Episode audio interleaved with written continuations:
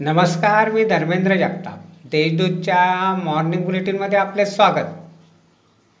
आज अठ्ठावीस ऑक्टोबर ऐकूया धुळे जिल्ह्यातील काही ठळक घडामोडी. दीपोत्सवाच्या तोंडावर एस टी कर्मचाऱ्यांनी विविध मागण्यांसाठी बुधवारी आंदोलन सुरू केल्यामुळे लालपरीचे चाके थांबली. त्यामुळे धुळे विभागाचा एकेचाळीस लाखांचा महसूल बुडाला. तर कर्मचाऱ्यांच्या आंदोलनामुळे प्रवाशांचे हाल झाले.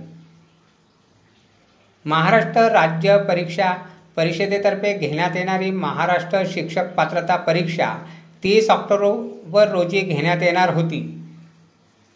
परंतु आता परीक्षेच्या वेळापत्रकात बदल झाला असून एकवीस नोव्हेंबर रोजी परीक्षा घेण्यात येणार आहे अशी माहिती प्राथमिक विभागाचे शिक्षणाधिकारी मनीष पवार यांनी दिली आहे.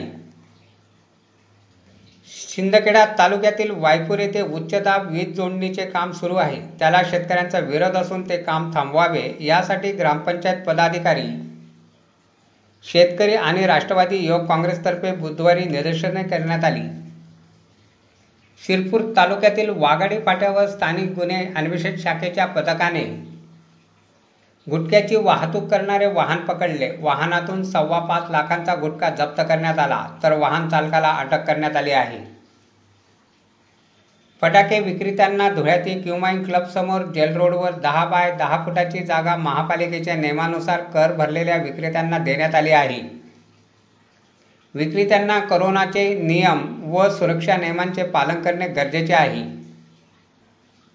धुळे शहर लगत मोहाडी उपनगरात चालकाने राहत्या घरी गळपास घेऊन आत्महत्या केली. त्याच्या आत्महत्येचे कारण समजू शकले नाही.